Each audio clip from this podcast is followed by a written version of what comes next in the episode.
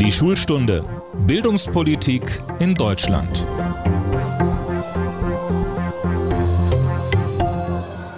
Hallo zu unserem Podcast Die Schulstunde. Mein Name ist Tobias Peter und ich arbeite im Hauptstadtbüro des Redaktionsnetzwerks Deutschland. Das ist unsere 13. Folge und es ist eine ungewöhnliche Folge, denn zum ersten Mal spreche ich mit einer Person, deren richtigen Namen wir nicht nennen können. Unser Gast ist Lehrerin und sie hat ein Buch über ihr Jahr an einer Berliner Brennpunktschule geschrieben. Das Buch heißt Leaks aus dem Lehrerzimmer und es trägt den Untertitel Mein Jahr als Lehrerin an der Grundschule des Grauens. Veröffentlicht hat sie das Buch nicht unter ihrem richtigen Namen, sondern unter dem Pseudonym Kata Strophe.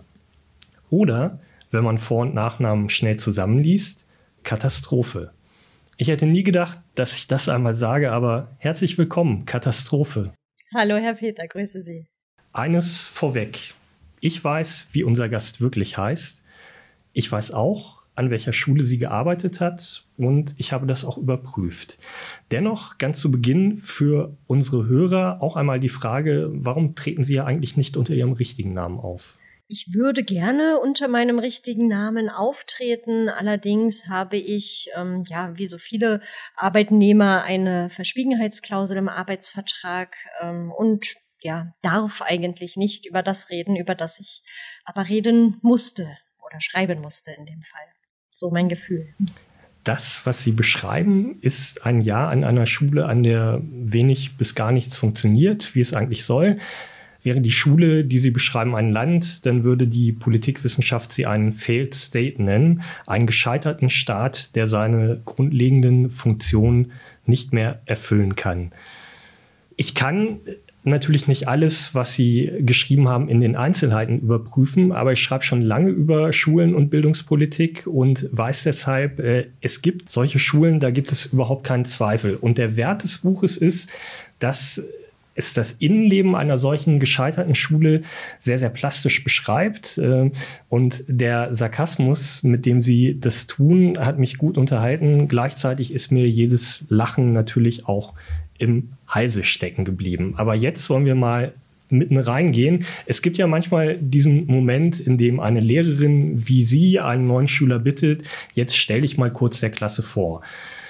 Und jetzt stellen Sie uns doch bitte mal kurz die Grundschule, in der Sie gearbeitet haben, in wenigen Sätzen, sagen wir mal in höchstens ein, zwei Minuten vor. Was müssen wir da wissen? Puh, es handelt sich dabei um eine Grundschule ähm, mit Schülern der Klassenstufe 1 bis 6 aus unzähligen vielen Nationen und mit unzählig vielen unterschiedlichen individuellen Bedürfnissen, die allesamt äh, nicht erfüllt werden können. Ähm, ich denke auch an einer Schule, die keine Fail School äh, ist, ähm, ist es eine Herausforderung in dieser Gemengelage, ähm, wie sie dort vorliegt, ja tatsächlich den Bedürfnissen von Kindern noch gerecht zu werden.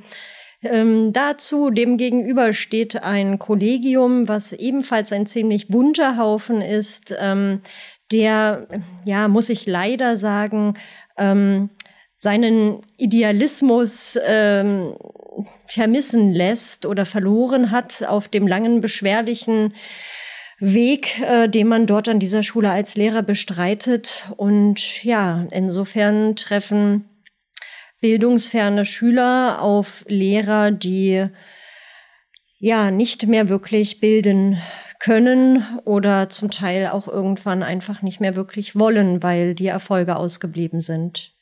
Das war Ihre erste Stelle als Lehrerin. Sie sind eigentlich ausgebildet fürs Gymnasium, aber Sie haben die Stelle genommen, weil man sie Ihnen angeboten hat und Sie auch gesagt haben, was soll daran schlimm sein? Das ist ja vielleicht auch eine tolle Herausforderung. Gleichzeitig haben Sie eine Zusatzqualifikation dafür, Deutsch als Fremdsprache zu unterrichten und sollten sich eben vor allem auch um Kinder in Willkommensklassen mit sehr geringen Sprachkenntnissen kümmern. Wie sah Ihr Alltag da aus? Ja, also das, äh, Sie haben schön beschrieben, was mir auf dem Papier versprochen wurde. In der Realität sieht es leider anders aus und nicht nur an dieser Schule, sondern auch an vielen anderen, weil wenn Lehrer fehlen, wenn Kollegen erkranken, ähm, der erste Unterricht, der ausfällt, leider der Willkommensunterricht ist. Denn die Schüler, die dort Unterricht bekommen sollen, haben durchaus Regelklassen. Also die sind dann zum Beispiel in Klasse 3a und kommen für bestimmte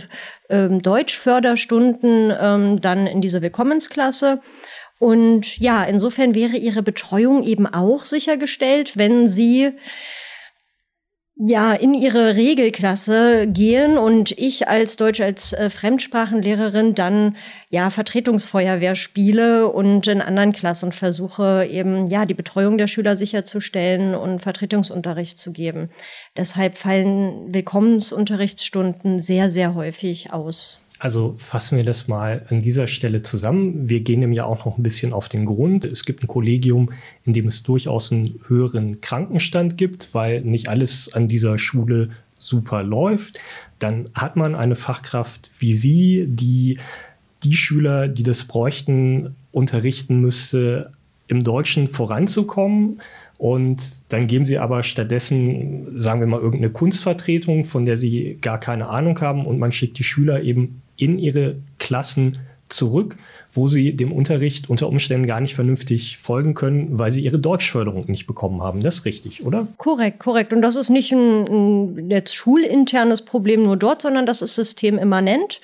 Ähm, da ist das äh, Schulsystem als solches schuld und gar nicht, also in dem Fall mal nicht die Schulleitung, die ich dort ja sicherlich auch mit der ein oder anderen Anklage äh, beglücke, sondern äh, ja, es gibt zu wenig Lehrer, es gibt einen zu großen Betreuungsschlüssel und das ist einfach nicht anders möglich. Was aber dann leider dazu führt, dass ich als Lehrerin und jetzt nicht nur ich ähm, allein, sondern Lehrkräfte generell ähm, zu eierlegenden Wollmilchsäuen irgendwie werden, weil ich habe Deutsch und Politik beziehungsweise Geschichte studiert und ähm, werde dann eingesetzt für Mathe, Naturwissenschaften, Religion, Sport, das ganze Programm, ja, wo, wofür ich einfach ja nicht nur nicht ausgebildet sind, bin, sondern zum Teil eben auch einfach nicht hinreichend ausgebildet bin. Denn geben Sie mal Sportunterricht mit entsprechenden Sicherungsvorkehrungen etc., wenn Sie das vorher noch nie gesehen haben, außer selber aus Schülerperspektive als Horrorklasse an ihrer Schule galt, so schreiben sie es in ihrem Buch, hat vielleicht in der Realität eine andere Nummer, einen anderen Buchstaben, aber galt eben die 5F. Und beschreiben Sie uns jetzt noch mal Ihren ersten Eindruck, Ihre erste Stunde in der 5F. Sie waren ja Deutschlehrerin dort. Ich war Deutschlehrerin dort, genau, war, ähm, wie gesagt, sowieso frisch aus dem Ref und bester Dinge und voll des Optimismus und Idealismus und wollte richtig was bewegen. Und ja, naja, das erste, was ich bewegt habe, als ich dann in die Klasse kam, waren die Müllberge auf dem Fußboden, durch die ich ähm, nach vorne zum Lehrertisch und zur Kreidetafel gewartet bin. Ähm, peu à peu, also deutlich nach Stundenbeginn, äh, trudelten dann äh, mit großer Selbstverständlichkeit die Schüler ein ähm, die mich auf eigenwillige Art und Weise begrüßten. Also ein normales Guten Morgen oder ach, wer sind Sie denn oder so gab's nicht. Da wurde dann gleich losgebrüllt, was, neue Lehrerin, was und äh, was willst du denn hier und so weiter und so fort. Also das war schon gleich klar, dass die Kinder mit einer ich sag mal, Haltung den Unterricht betreten haben, die nicht von ja, Neugier oder irgendwie ähm, einem freundlichen Miteinander geprägt war, sondern ich hatte relativ schnell das Gefühl, mir sitzt da eine Wand an äh, Kids gegenüber, die mich als Autorität aber auch von Sekunde eins gar nicht wahrgenommen oder als solche akzeptiert haben. Das war relativ zügig äh, klar und dementsprechend musste ich auch relativ zügig entgegen meiner meines Wunsches oder entgegen des Wunsches der allermeisten Pädagogen, man wird ja nicht umsonst Pädagoge, man möchte ja ein gutes Verhältnis zu Kindern, dann halt auch gleich versuchen musste, mit der Faust auf den Tisch zu hauen, was dann wiederum natürlich eine Anti-Haltung bei den Kindern hervorrief. Also man ist so schnell drin in so einem Negativstrudel, so schnell konnte ich gar nicht gucken. Ist der Müll denn da ewig auf dem Boden liegen geblieben oder haben Sie es hinbekommen, dass Sie den in den Mülleimer gepackt haben? Ja, nach ähm, großen Kämpfen und ähm,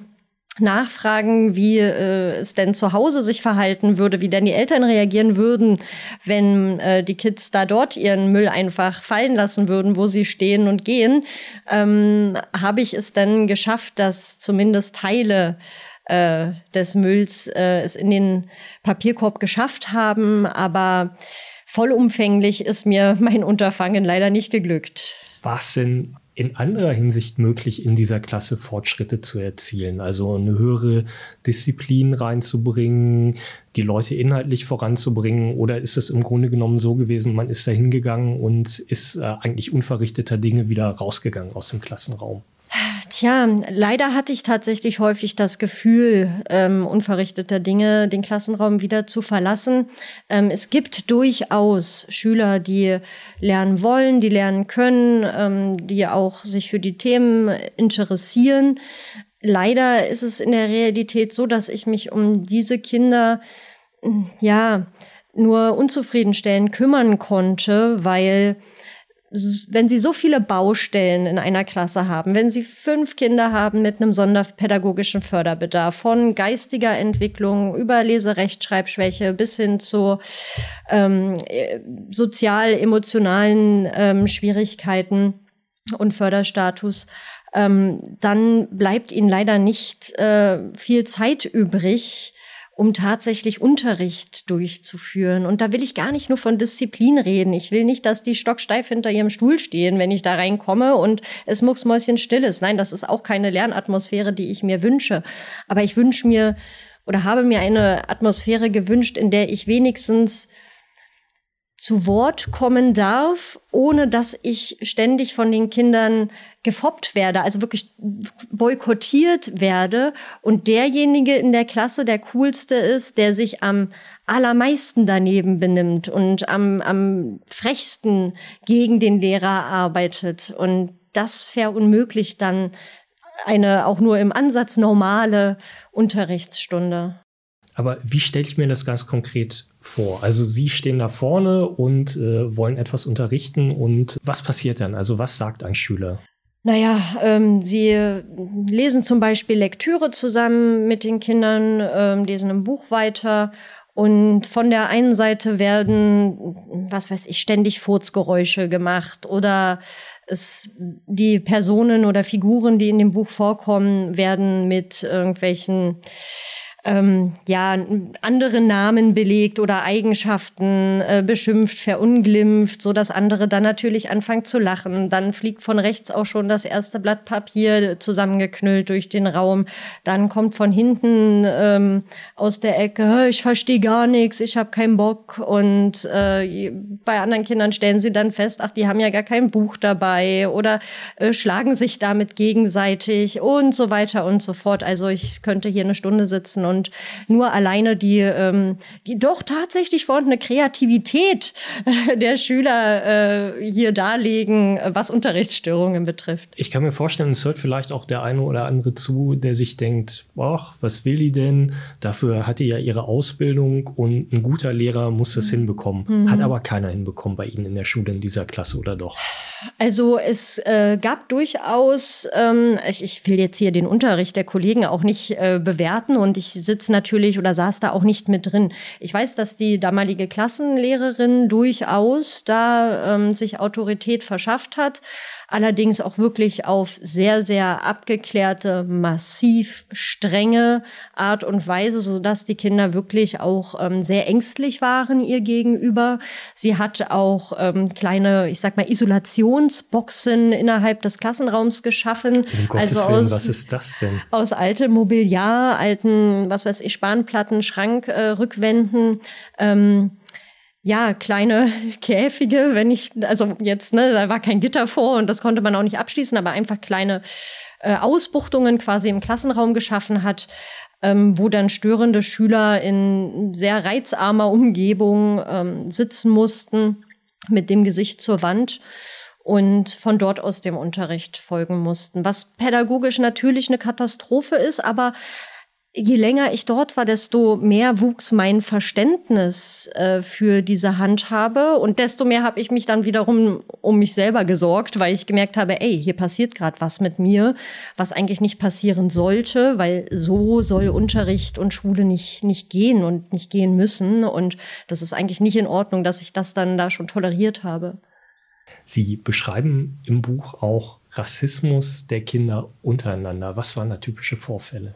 Ja, das war etwas, was ich mir wirklich so nie hätte träumen lassen, dass ähm, so junge Kinder zwischen sechs und zwölf Jahren schon mit sehr, sehr festen ähm, Ansichten darüber in der Schule auftauchen, was andere äh, Nationalitäten in dicken Anführungsstrichen wert sind oder eben auch nicht. Also da gibt es dann Vorbehalte ähm, zum Beispiel häufig sagte eine, eine dunkelhäutige Schülerin von mir, ja, das ist typisch weiß oder das sagst du nur, weil du weiß bist. Und weiße Leute sind immer Bullies und ärgern andere und sind arrogant und so weiter. Oder andere Schüler, die aus dem Iran stammen, die ein großes Problem mit afghanischen Schülern hatten und sich geweigert haben, neben denen im Klassenraum zu sitzen, weil das ein Zitat, ja wirklich, das habe ich mir nicht ausgedacht, in Anführungsstrichen, Dienervolk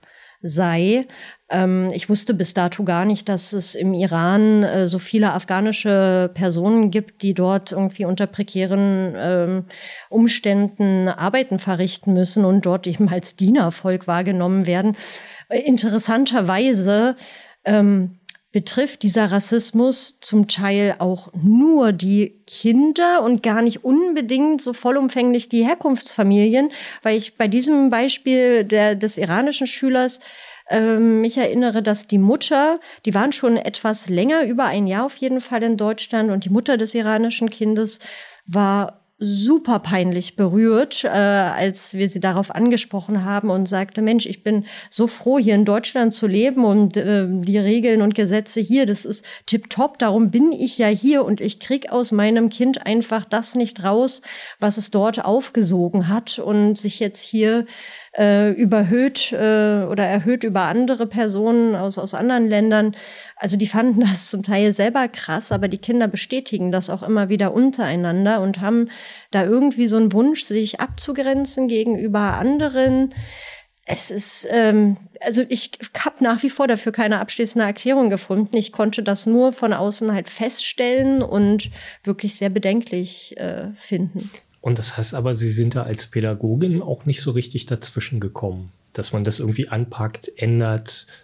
Naja, wissen Sie, das ist Vielleicht ist es meine persönliche Unfähigkeit, meine Inkompetenz als Lehrerin, aber es ist schwer, wenn, ähm, keine Ahnung, in den Fenstern Weihnachtsdekoration, Weihnachtssterne ähm, gebastelte von den Schülern hängen und ein äh, Vater ähm, aus, aus einem muslimischen Land ähm, reinkommt und sich echauffiert, dass äh, die Judensterne bitte sofort aus den Fenstern genommen werden und da das sollen seine Kinder nicht sehen und ähm, wie wir denn dazu kommen und zionistische Weltverschwörung und das ganze Programm. Ich kann in dem Moment natürlich feedbacken, dass das falsch, falsch, falsch ist und der Mann äh, das bitte hier nicht weiter äußern soll, aber ich kann ihn jetzt schlecht bekehren in seiner Meinung und ich kann ihm auch nicht verbieten, seinen Kindern äh, so einen Quatsch dann irgendwie beim, beim Abendbrottisch zu erzählen. Ich, da kann ich, da ist mein Wirkungskreis, äh, mein, mein Wirkungsraum endet da. Wir sehen Baustellen über Baustellen. Das Buch heißt ja Leaks aus dem Lehrerzimmer und es gibt ein Kapitel in dem Buch, das mich besonders bewegt hat. Das Kapitel heißt Problemschülerpoker. Und weil wir die Autorin da haben, möchte ich Sie einfach mal bitten, eine Stelle aus diesem Kapitel vorzulesen. Es ist der Abend nach der Weihnachtsfeier des Kollegiums. Frau Strophe, jetzt benutze ich das Pseudonym ausnahmsweise mal. Äh, Bitte schön, lesen Sie doch gern mal vor. Problemschülerpoker. Die Krankmeldungen am nächsten Morgen sind so zahlreich wie die Schnapsflaschen, die wir am gestrigen Abend geleert haben.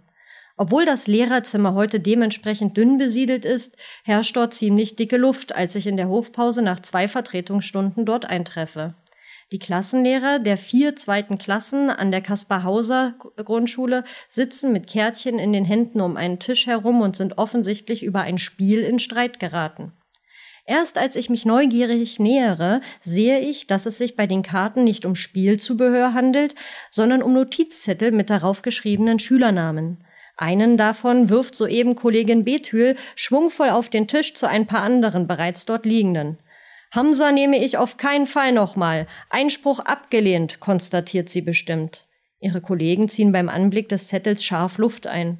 Linas Sitznachbar Georg greift geschwind nach einem der anderen Papierschnipsel auf dem Tisch und nimmt ihn auf wie eine Strafkarte beim Mau Mau. Mit Hamza will ich auch nichts zu tun haben. Da behalte ich lieber freiwillig Rutko noch ein Halbjahr, sagt er und wedelt mit der aufgesammelten Rutko-Karte wie mit einem Joker. Ich bin verwirrt. Was treibt ihr denn da? frage ich mit gerunzelter Stirn.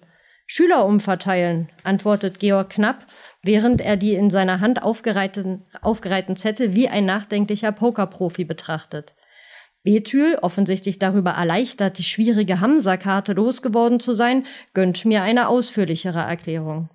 An der Kaspar Hauser bilden wir mit den Kindern nach ihrem zweiten Schuljahr neue Klassen, damit sie nicht über ihre gesamte Grundschulzeit hinweg bloß mit den gleichen Mitschülern in Kontakt kommen. Automatisch schaue ich auf den Wandkalender. Aber es hat ja noch nicht einmal das zweite Halbjahr begonnen und bis zum Schuljahresende bleiben noch ganze sechs Monate Zeit, werfe ich von den in diesem Hause ungewohnten Arbeitseifer überrascht ein. Richtig, klingt Mitspieler Lars sich in das Gespräch ein.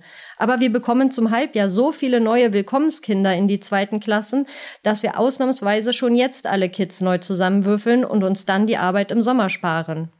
Sieht mehr nach Skat als nach Würfeln aus, sage ich mit schelmischem Grinsen. Ja, lacht Lars, aber die Methode mit den Karten hat sich bewährt. Darauf notieren wir besonders schwierige Schüler. Die schieben wir dann so lange hin und her, bis wir entschieden haben, welches Kind wann, warum, wohin am besten passt. Oder am schlechtesten, ergänzt Bethül. Hamza beispielsweise ist bei mir definitiv nicht gut aufgehoben. Mit dem Jungen will ich nichts mehr zu tun haben, fügt sie spitz hinzu. Das sind echt harte Worte über ein Kind, kommentiere ich verschnupft. Bethül blickt verlegen zu Boden. Ich weiß, gibt sie in deutlich milderem Tonfall zu. Aber ehrlich gesagt bilden wir die neuen Klassen nicht nur für die Kids, sondern auch für uns Lehrer. Du weißt ja selbst, dass manche Schüler wirklich sehr verhaltensauffällig sind, wie Hamza zum Beispiel. Ich habe mich wirklich um den Jungen bemüht. Aber auch nach etlichen Gesprächen mit ihm oder seinen Eltern, Klassenkonferenzen und Terminen mit Familienhelfern hat sich nichts an seiner Unbeschulbarkeit geändert. Er verweigert kategorisch die Mitarbeit, ist seinen Mitschülern und mir gegenüber frech und aggressiv, stört permanent den Unterricht und ist während seiner regelmäßigen Wutausbrüche nicht zu bremsen. Seit eineinhalb Jahren, im Schnitt fünf Stunden täglich, arbeite ich mich vergebens an Hamza ab. Jetzt kann ich einfach nicht mehr. Zumal es in meiner Klasse natürlich auch noch andere Kinder mit Problemen gibt, um die ich mich kümmern muss. Jetzt wollen wir erst noch einmal sagen, alle Namen sind verändert, also der Name der Schule, der Name der Kinder, die Namen der Kollegen. Gleichzeitig muss ich jetzt einfach mal die Frage stellen, ist es tatsächlich so passiert oder haben Sie im Grunde genommen in ihrem Buch ein Bild dafür gesucht, darzustellen, wie schwierig die Situation ist und das so aufgeschrieben. Also haben die da wirklich Poker gespielt, wenn man so will. Nein, sie haben natürlich kein Poker mit äh, Spielkarten äh, gespielt, aber es äh, gibt in der Tat diese Runden, wo Lehrer zusammensitzen und sich eben auch Schülernamen notieren und dann miteinander ja wirklich dealen, ähm, welches Kind in welche Klasse kommt, welcher Lehrer das äh, gerade noch ertragen kann oder wer die Red Flag zeigt und sagt, ähm, das geht keinen einzigen Tag mehr mit diesem Kind in meiner Klasse so weiter. Und das eben dann schon auch mit so Karten in der Hand. Also das wäre jetzt mal eine Frage gewesen, dass es kein richtiges Pokerspiel ist, ist schon klar. Nein, nein. Aber, ja, ja, ja.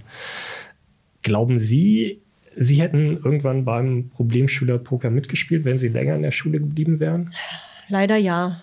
Also um ehrlich zu bleiben, ich äh, denke, also gerade da ich ja ähm, als ähm, Willkommenslehrerin die meisten Klassen kennengelernt habe durch den ständigen Vertretungsunterricht, den ich äh, aller Orten gegeben habe, ähm, kann ich leider nachvollziehen, dass es Kinder gibt, die ähm, ja so viel Aufmerksamkeit und Betreuung benötigen, dass man zu nichts anderem mehr kommt und den Rest der Klasse dann eben auch so eklatant vernachlässigen muss, dass man seinen Job nicht mehr im Ansatz ausfüllen kann. Und dann fehlt es eben nicht nur an den persönlichen Nerven, Nervenkostüm irgendwann, sondern man kann einfach seine Pflicht überhaupt nicht mehr erfüllen und das kann es halt auch nicht sein. Also Sie können es menschlich auch nachvollziehen, wenn eine Kollegin, ein Kollege sagt, ich kann diesen Schüler einfach nicht mehr ertragen, nimm du den. Ja, das kann ich nachvollziehen. Und ich weiß, da gibt es bestimmt viele Hörerinnen und Hörer, die jetzt eine Augenbraue hochziehen, aber ja, den darf ich wirklich äh, mitgeben, wer das noch nicht gesehen hat selber und selber erlitten und ertragen hat, zumal sie als Lehrkraft natürlich auch nur eingeschränkte Kompetenzen haben, was ähm, das ja, Disziplinieren von Kindern betrifft, der weiß wirklich nicht, was da zum Teil passiert. Und, und es ist ja auch nur ein Ausdruck von persönlicher Verzweiflung, wenn man dazu kommt, so über Kinder zu sprechen. Das sind alles keine Sadisten oder schlechten Menschen in diesem Kollegium, sondern ja auch irgendwie Opfer der Umstände. Wir sprechen, das ist jetzt ja an ganz vielen Stellen schon deutlich geworden, über eine Schule, an der die Herausforderungen besonders groß sind. Also sehr viele Schüler haben einen Migrationshintergrund, es gibt Probleme mit der deutschen Sprache, es gibt aber auch schlicht äh, sicher eine Vielfalt an sozialen und wirtschaftlichen Problemen. Bildungspolitiker sprechen dann oft von multiprofessionellen Teams, die es für solche Schulen braucht. Also mehr Lehrer als üblich, aber auch Sozialarbeiter, Psychologen und so weiter. Gab es sowas an der Schule? Naja, also wenn man sich vor Augen führt, dass ähm, Schulpsychologen ähm, für, also ein, ein einzelner Schulpsychologe für Tausende von Kindern verantwortlich zeichnet, je nach Region in Deutschland sicherlich äh, unterschiedlich, aber insbesondere in Berlin ist es der Fall, dass da wohl bis zu 10.000 Schüler ähm, in den Zuständigkeitsbereich eines einzigen Schulpsychologen fallen. Insofern ist der Schulpsychologe de facto nicht vorhanden. Ähm, also Sie haben den nie gesehen? Ich habe nie einen gesehen. Ich habe durchaus Familienhelfer äh, gesehen ähm, und Mitarbeitende des Jugendamts. Aber tja, ich glaube, auch da ist aus der Not geboren, wegen fehlender Ressourcen und Kapazitäten, dass die entsprechenden Mitarbeiter alles dafür getan haben, ja, ich will jetzt keine Front aufmachen, aber Probleme eben auch eher zu übersehen, etwas zu marginalisieren, zu sagen, ja, das ist eine Familie mit großen Herausforderungen, aber auch mit großen Ressourcen. Haben wir ein bisschen Geduld und warten wir noch etwas und so weiter und so fort. Also wir kamen uns da häufig ein wenig vertröstet vor und auch der punktuelle Einblick eines ähm, Jugendamtmitarbeiters, der sich eine Unterrichtsstunde dann mal anschaut, reicht einfach nicht aus, um, denke ich, das ähm, Problem in seinem ganzen Ausmaß äh, zu erkennen. Und ähm, ja, den Rattenschwanz, äh, der daraus erwächst, eben auch. Also insofern war da die tatsächliche Unterstützung überschaubar. Hm. Ich habe das eingangs gesagt. Ich weiß aus meiner journalistischen Arbeit, dass es Schulen wie diejenige, die Sie beschreiben, gibt. Gleichzeitig weiß ich aus meiner Arbeit auch, dass es Schulen gibt, die mit solchen Herausforderungen deutlich besser umgehen als die, an der sie waren. Das hängt zum einen sicher daran, was bekomme ich als Schule für Unterstützung. Das ist durchaus unterschiedlich. Zum anderen liegt es meiner Erfahrung nach aber auch daran, ob es eine gute Schulleitung gibt. Der Fisch stinkt da tatsächlich oft vom Kopf her. Wie war das an Ihrer Schule? Ja, da war es bedauerlicherweise genauso. Ähm, wir hatten eine Schulleitung, einen Direktor, der ist, ähm, das will ich nicht in Abrede stellen, immer nur gut gemeint hat, aber wie so oft ist gut gemeint das Gegenteil von gut gemacht. Und ähm, das handelte sich dabei um einen Herrn, der sehr schlecht Nein sagen konnte. Und das ja führte natürlich zu allerlei Zugeständnissen an Stellen, ähm, wo es keine Zugeständnisse hätte geben dürfen. Oder auch Beschlussfassungen haben sich als sehr zäh erwiesen, zum Beispiel in Konferenzen, wenn abgestimmt wurde und es auch nur eine einzige Gegenstimme ähm, zu Antrag XY gab, dann wurde die Entscheidung vertagt ähm, auf den ja, St. Nimmerleinstag und es ist im Endeffekt dann leider gar nichts beschlossen worden. Dadurch ist der ganze, ist die Schulentwicklung als solche komplett stagniert. Und das ist natürlich ähm, massiv ungünstig. Hinzu kam, der Mann hatte jede Menge Aufgaben, das will ich gar nicht bestreiten. Da kann einem das ein oder andere schon mal durchrutschen. Aber wenn man dann als ja, Lehrerkollegium nicht Hand in Hand gehen kann, weil man irgendwie zu dem Mittel greift, Mensch, jetzt diesen einen Schüler, der hier wirklich über Tische und Bänke geht, zum Direktor zu schicken, in der Hoffnung, dass das irgendwie tatsächlich noch ähm, ja einen, Effekt äh, hat oder das Kind irgendwie beeindruckt, ähm, und das Kind zwei Stunden später immer noch vor der Tür sitzt und man im Vorbeigehen fragt, ja Mensch, äh, was machst du denn noch hier?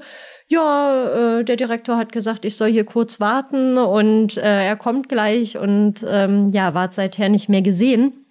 Und auf Nachfrage dann, ach Mensch, den habe ich ja völlig vergessen. Und hm, also da fehlt es an jeder Konsistenz, äh, Stringenz eben auch, ähm, ja, um überhaupt auch Maßnahmen durchführen zu können oder irgendwie zu reglementieren, ja. Ihnen ist es ja am Ende in gewisser Weise zugute gekommen, dass der Mann nicht Nein sagen kann, weil es ihnen ermöglicht hat, die Schule wieder relativ schnell zu verlassen. Also nach dem einen Jahr, da musste er zustimmen. Gleichzeitig ist es ja so, dass es Kollegen gibt, die bleiben. Also Sie haben gesagt, äh, ich halte das da nicht mehr aus. Äh, ich habe da auch keine Perspektive zur Besserung. Meine Frage an Sie, was glauben Sie, warum bleiben andere Lehrer da? Mhm. Also zunächst einmal war ich auf, bei weitem nicht die Einzige, die da gegangen ist. Ähm, das Kollegium ist förmlich ausgeblutet, wenn ich das mal so drastisch sagen darf. Es sind mit mir gemeinsam zehn Kollegen gewesen, die zu diesem Schuljahr die, die Schule verlassen haben. Das war auch in den Vorjahren schon so, dass da eine große Fluktuation herrschte aufgefüllt wurde und wird ähm, immer wieder mit Quer- und Seiteneinsteigern, die es dann noch schwerer haben als, äh, ich sag mal, normal ausgebildete Pädagogen. Und diejenigen, die bleiben, ähm, die habe ich natürlich auch gefragt, was, was macht ihr denn auch hier? Kommt äh, mit ähm, weg hier, so schnell es geht. Das sind ähm, überwiegend die Klassenlehrer und Klassenlehrerinnen, die bleiben, die einen persönlicheren äh, Bezug äh, zu den Schülern haben, die ihre Schüler häufiger quasi den ganzen Tag lang sehen und mehr so eine Elternfigur einnehmen und die Kinder schlichtweg und da, da bin ich ja prinzipiell voll dabei. Also die Kinder mögen jeden Einzelnen. In Gruppen sind sie zum Teil unerträglich. Ähm, aber wenn man sich die Einzelnen vorknöpft, dann erkennt man in jedem der Kinder etwas Liebenswertes. Ja, und die ähm, bleiben da weil sie aus, aus Liebe gezwungen dazu sind und sagen, ich, ich habe das Gefühl, ich lasse die dann komplett im Stich, wenn ich mich hier äh, dieser Schule entziehe und ja, aus einem bewundernswerten ähm, Pflichtgefühl und Zuneigung für Kinder, für ihre Kinder, ihre Klassen dort weiterhin die Stellung halten. Das ist die eine Seite und ich glaube dir auch voll und ganz. Gleichzeitig habe ich aufmerksam das Buch gelesen mhm. und festgestellt, sie beschreiben, wie auch viele Lehrer sich daran gewöhnt haben, den Unterricht einfach regelmäßig später beginnen zu lassen. Dann beschreiben sie, wie man bei einem Kollegen immer anhand der Verkehrsmeldung vorhersagen konnte, ob der sich krank meldet wenn es auf seinem Weg zur Arbeit Stau gab, ist er halt einfach nicht gekommen. Mhm. So, dann beschreiben Sie eine Kollegin, die ihre Schüler so aggressiv behandelt, dass diese wieder einnässen. Und ich habe mich gefragt, mhm. kann es auch sein, dass es Lehrer gibt, die an der Schule bleiben, weil man am Ende nirgends anders als Lehrer so arbeiten kann, eben weil an einer Schule mit Kindern aus, äh, sagen wir mal, vielleicht sogar gut situierten Elternhaus man eben riesigen Stress mit diesen Eltern bekommt, äh, wenn man das so macht. Ja, also wenn ähm, auch nur ein einziger Tag an einem an einer funktionierenden Schule oder sagen, nehmen wir jetzt hier mal das äh, plakative Gegenbeispiel einem guten Gymnasium so laufen würde wie an dieser Schule, die ich hier beschreibe, dann würde es Klagen hageln. Ja, und nicht zu Unrecht ähm, sei dazu gesagt. Aber selbstverständlich gibt es ähm, Nutznießer dieses ähm, ja, dysfunktionalen Systems, die äh, sich da irgendwie gemütlich eingerichtet haben. Äh, ich will da aber hier gar nicht in das allgemein so beliebte Lehrerbashing einsteigen. Ich denke, in jeder Berufssparte gibt es Leute, die ähm, im Endeffekt ja ähm, nicht wirklich arbeiten oder äh, keinen Handschlag mehr als nötig äh, tun. Und das ist an Schulen eben keine Ausnahme. Und tatsächlich ist diese äh, Kaspar Hauser Grundschule, wie ich sie im Buch nenne, ähm, sicherlich ein Auffangbecken für Lehrer, die vielleicht generell gesundheitlich nicht so gut drauf sind und eben wissen, Mensch, ich fehle häufig, ich fehle lange. Und das geht hier wunderbar, weil die Schulleitung ja dem auch nicht irgendwie was entgegensetzt. Oder ich ähm, habe einen Kollegen gehabt, der hat zu mir tatsächlich den Satz gesagt, der hat sich mir eingebannt, ich mache prinzipiell keine Unterrichtsvor- oder Nachbereitung. Und ich denke mir, was ist das denn für ein Prinzip? Also das ist dein Job. Ne? Ich weiß vorher, was will ich heute machen. Oder also nicht, nicht heute, nicht mal tagesgleich, sondern das weiß ich im, im besten Fall schon lange vorher. Und dann bereite ich das natürlich auch nach und gucke mir an, was haben die Kids hier geschrieben, abgegeben, wie hat das funktioniert. Und das dann zum Prinzip zu erklären, so selbstverständlich. Also da bist du eigentlich in dem Beruf natürlich sowieso falsch ähm, kannst ihn aber an Schulen wie dieser trotzdem ähm, für gutes Geld äh, ausführen. Haben sich eigentlich Kollegen, die Ihr Buch gelesen haben und die sich ja selbst erkannt haben dürften, hinterher bei Ihnen gemeldet? Ja, ähm, interessanterweise, also ich habe mich schon innerlich ähm, gewappnet, weil ähm, wie man sich vorstellen kann, nicht alle Kollegen besonders gut wegkommen dabei.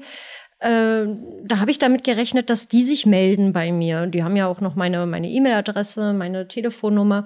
Und da habe ich bin ich fest davon ausgegangen, dass da irgendwie was kommt und wäre da natürlich auch zu jedem Dialog bereit oder zu jeder Konfrontation.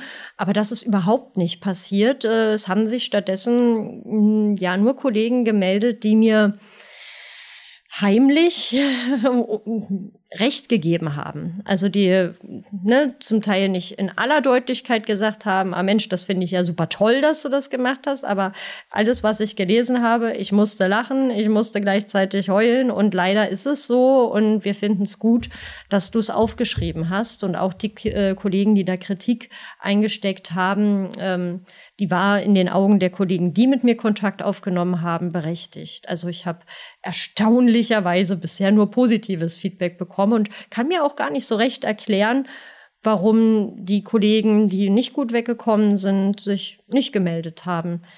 Weiß ich nicht, ist das eine Art und Weise mir insgeheim? Ist das ein Zugeständnis oder ein, ein generelles Geständnis? Ich weiß es nicht. Ähm, aber ja, bisher alles positiv. Ja, vielleicht hört ja der eine oder andere den Podcast. Mir scheint, die Gesprächskanäle sind offen. In unserer letzten Folge habe ich mit Altbundespräsident Joachim Gauck über das Thema Brennpunktschulen gesprochen als ein Aspekt unseres Gesprächs. Und da hören wir einmal ganz kurz rein. Die Schulen sind ein Spiegelbild der Gesellschaft und das heißt auch, dass gerade in Ballungsräumen die Herausforderung zu bewältigen ist, dass sehr viele Schüler einen Migrationshintergrund haben. Es gibt Sprachprobleme, es gibt aber auch bei Schülern mit und bei Schülern ohne Migrationshintergrund Probleme mit Armut, Probleme mit fehlender Unterstützung aus dem Elternhaus. Können Sie Eltern verstehen, die sagen, ich möchte auf gar keinen Fall, dass mein Kind auf eine sogenannte Brennpunktschule geht, in der sich solche Probleme auch noch bündeln? Ja, da haben Sie aber einen Punkt getroffen. Also, wenn wir mal in die fortschrittlichen Milieus, ich wähle irgendeine Stadt aus, von Hamburg schaue. Ja? Also hoher Anteil von Grünen und SPD-Wählern. Und wenn wir dann die Verhaltensweisen von Eltern anschauen, äh, die in, in, in einer solchen Situation sind, wie Sie sie beschrieben haben, dann werden Sie ganz plötzlich merken, ein großer Teil dieser Leute sagt, im Prinzip bin ich ja für die Durchmischung.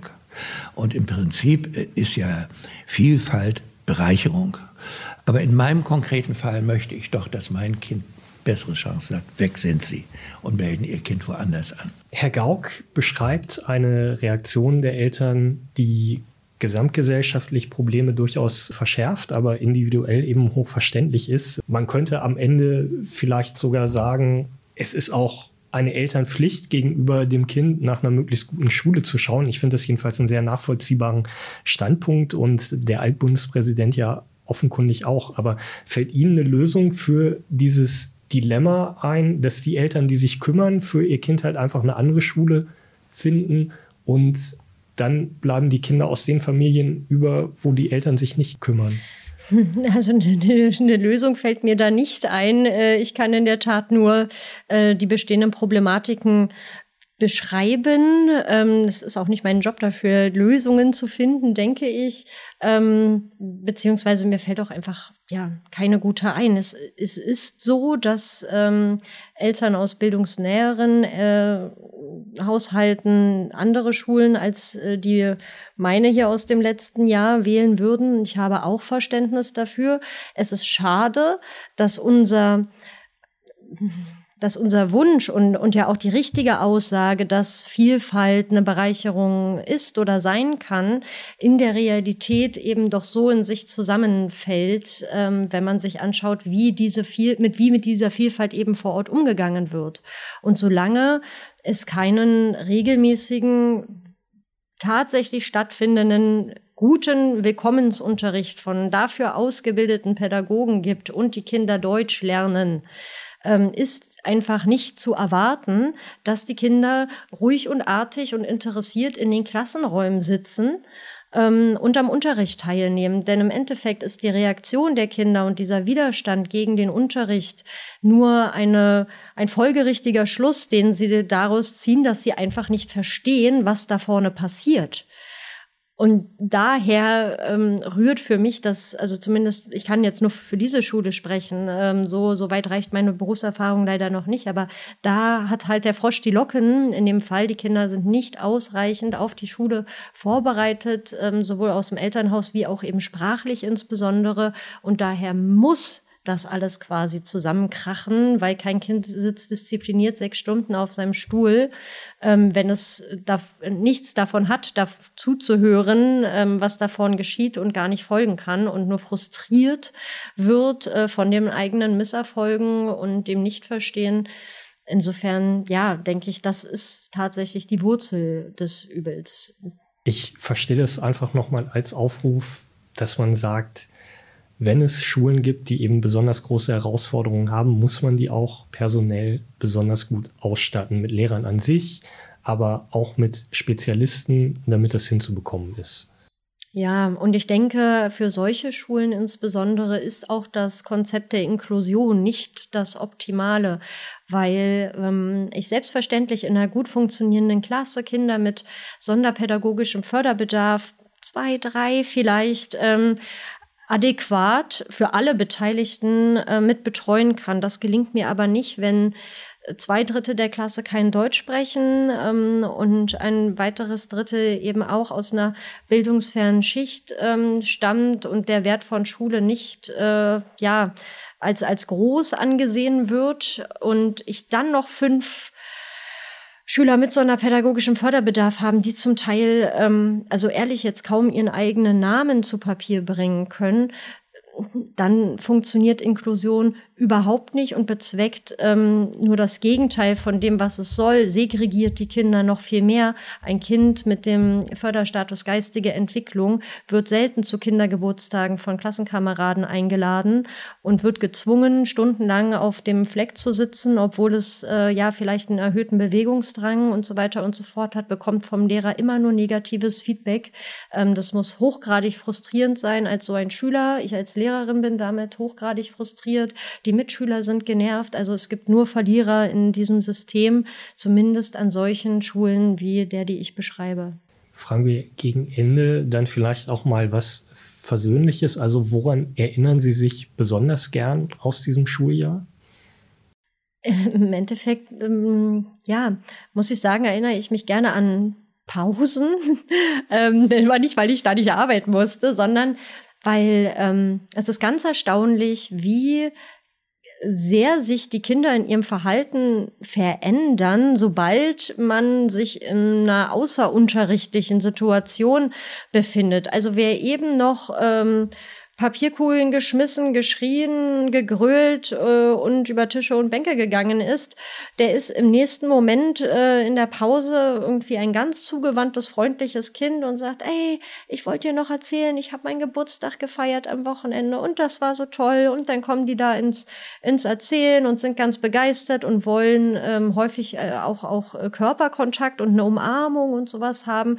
Also man erkennt die Kinder da zum Teil nicht wieder. Ähm, und, und da kriege ich, das kriege ich auch bis heute irgendwie nicht richtig zusammen, dass solche Veränderungen überhaupt möglich sind und sich so rasend schnell äh, vollziehen können. Und deshalb hatte ich in den Pausen immer die besten ja, Momente mit den Kindern und tatsächlich, ja, mal was Positives, was ich dann irgendwie mit nach Hause nehmen konnte. Aber das ist natürlich nicht Sinn der Sache, nicht Sinn meines Jobs.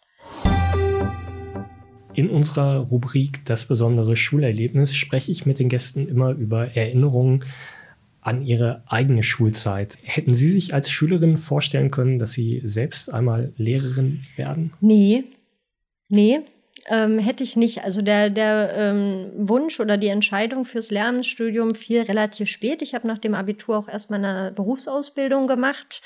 Ähm, A, um ja, nein, ich bin ehrlich, A, war mein NC echt nicht gut. Also ich musste, ich hätte eh warten müssen auf irgendeinen Studienplatz. Aber ich fand das auch ganz gut, überhaupt mal einen Blick in so einen echten, normalen Berufsalltag bekommen zu können, bevor ich irgendwelche Entscheidungen treffe. Und erst da, als ich äh, lange Zeit in einem Großraumbüro verbracht habe ähm, und äh, festgestellt habe, das ist es nicht, was ich möchte und zuvor schon die Erfahrung gemacht habe, dass ich anderen Leuten immer ganz gut irgendwie was äh, erklären konnte und, und Menschen an sich einfach super spannend finde, ist äh, der Entschluss gefasst worden von mir, auf Lärm zu studieren. Welche Eigenschaften haben Sie heute als Lehrerin, die Sie als Schülerin selbst an Ihren Lehrern gehasst haben? Das Lehrerecho. Tatsächlich. Ähm, ein Schüler antwortet auf eine Frage und der Lehrer wiederholt die Antwort, wortwörtlich. Also man wird ständig, ich, oder ich wurde häufig geechot und dachte mir immer, ja, was erzählt er das denn nochmal? Habe ich doch gerade gesagt. Und da erwische ich mich stets und ständig bei, dass ich das genau so mache, ähm, was einem Referendariat auch eigentlich mühsam aberzogen werden soll. Aber mm -mm, no chance bei mir. Ich äh, wiederhole mich, ich äh, quatsche gern. Dann wiederhole ich jetzt auch einfach mal das Wort Lehrerecho und bedanke mich ganz herzlich fürs Gespräch. Ich danke auch für die Einladung. In unserem Podcast Die Schulstunde haben immer die Schülerinnen und Schüler das letzte Wort. Und deshalb bin ich jetzt verbunden mit Luisa Regel, 20 Jahre alt, aus dem Landesschülerausschuss in Berlin. Hallo Luisa. Hallo, freut mich, dass ich da sein kann. Luisa, es gibt Schulen, in denen sind besonders viele Schüler, die noch nicht so gut Deutsch sprechen. Und auch besonders viele Schüler, die aus Familien mit wirtschaftlichen Problemen kommen. Müssen solche Schulen besser unterstützt werden? Und wenn ja, wie könnte das gehen? Diese Schulen müssen definitiv besser unterstützt werden, einfach nur um den SchülerInnen in Berlin eine möglichst gleiche Chance zu gewähren. Und in meinen Augen reicht dann nicht nur Geld. Es gibt ja schon Programme für solche Schulen. Da muss noch viel, viel mehr gemacht werden. Es muss mehr auf Sozialarbeiter gegangen werden. Es muss mehr auf Endgeräte gegangen werden. Es muss eine breitere Unterstützung direkt für die SchülerInnen und Lehrkräfte geben. Glaubst du, die Politik hat das Problem schon ausreichend erkannt oder tut sich da einfach viel zu wenig? Ich glaube, dass sie es auf dem Schirm haben, aber viel zu wenig dafür tun. Weil Bildung sollte eigentlich an erster Stelle stehen für alle, aber das tut es leider nicht. Und ich glaube, es wird noch sehr lange dauern, bis die Politik endlich einsieht, dass Bildung die Ressource der Zukunft ist und dass alle SchülerInnen dringend mehr gefördert werden müssen. Was glaubst du, warum tun die das nicht? Also wenn man das Problem erkennt, sagen die einfach, es ist mir nicht wichtig genug oder was ist das Problem? Ich schätze, es fällt vielen schwer, in die Zukunft zu schauen. Natürlich, man sieht viele Probleme, die im Hier und Jetzt da sind, aber man sieht eben nicht, was in fünf Jahren passiert oder wie sehr sich unser Schulsystem immer weiter Vergleich zu anderen, naja, nicht verbessert. Und diese Schulen, ich glaube, dass sie ganz gerne mal ignoriert werden, dass gesagt wird, ähm, man pumpt da Geld rein und hat dann mit dem eigentlich seinen Anteil getan, aber das stimmt halt einfach leider nicht. Also es ist auch leichter, solche Brennpunktschulen wieder zu vergessen. Genau. Ähm, es ist leicht zu sagen, oh, ich habe hab hab Geld, hab Geld hingegeben, wir haben jetzt einen ganz tollen großen Topf, der unterstützt die Lehrkräfte, die kriegen ein bisschen mehr bezahlt und damit ist es doch gut. Aber man sieht halt das Problem nicht, dass es immer noch viel zu große Klassen zum Beispiel gibt. Und dass Lehrer einfach, dass wir einen riesigen Lehrermangel in Berlin haben, dass selbst wenn man die Lehrer, die da sind, besser bezahlt, dass wir dringend mehr Lehrer brauchen. Das heißt, der Lehrerberuf muss von vornherein gestärkt werden. Das sind so Probleme, die man zukunftsorientierter betrachten sollte. Glaubst du, in unserem Bildungssystem stehen am Ende jedem und jeder, der oder die es wirklich will, alle Chancen offen? Oder haben diejenigen, die aus bildungsfernen Familien kommen und dann auch noch eine schlechte Schule erwischen, am Ende einfach Pech gehabt? Also, ich wünschte so sehr, ich könnte sagen, dass alle die gleiche Chance haben, aber so ist es leider nicht. Ich denke, dass es immer noch viel zu viel damit zu tun hat, ähm, aus welchem, was für einem Elternhaus kommt, was für einer, ob man genug Geld zur Verfügung hat, ob man einfach die Ruhe und die Zeit hat, sich mit Schule zu beschäftigen, weil es einfach Dinge gibt, die da eher im Vordergrund stehen. Und wenn, ja, wenn Schüler nicht gefördert werden, dann wird diese Chancengleichheit, äh, Ungleichheit nur noch weiter auseinandergehen. Das hat man jetzt in Corona gesehen. Die Chancenungleichheit wurde immer größer und die Probleme, die vorher da waren, sind jetzt immer und immer ja, größer und präsenter geworden. Und ja, jetzt war es zum Beispiel so, dass Schülerinnen aus so zwei eher schwächeren Familien eben nicht die Möglichkeit hatten, zu Hause geregelt zu lernen, die nicht die Möglichkeit hatten, Eltern zu haben, die, die sie unterstützen, die ihnen unter die Arme greifen. Man hatte, äh, es gab viele SchülerInnen, die hatten kein eigenes Zimmer, die teilen sich vielleicht das Zimmer immer mit kleineren Geschwisterkindern. Ähm, es gibt keine stabile oder gar keine Internetverbindung zu Hause und und Leute, die, oder SchülerInnen, die eben mehr Geld haben, haben eben eigene Endgeräte, haben eine gute Verbindung, haben oft ein eigenes Zimmer. Und wie man da von Chancengleichheit sprechen kann, ist mir auch schleierhaft. Also du glaubst, dass gerade jetzt nach der Corona-Krise die Politik noch mal stärker gefordert ist, da was zu tun? Auf jeden Fall. Ich glaube, dass sie gerade während der Krise dringend gefordert war, was zu machen. Jetzt gibt es viele kleinere Programme.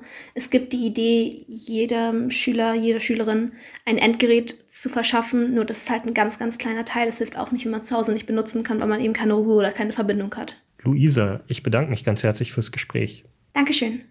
Das war die 13. Folge unseres Podcasts Die Schulstunde. Wenn Sie mögen, hören Sie beim nächsten Mal wieder rein, empfehlen Sie uns weiter. Ich würde mich freuen. Und tschüss.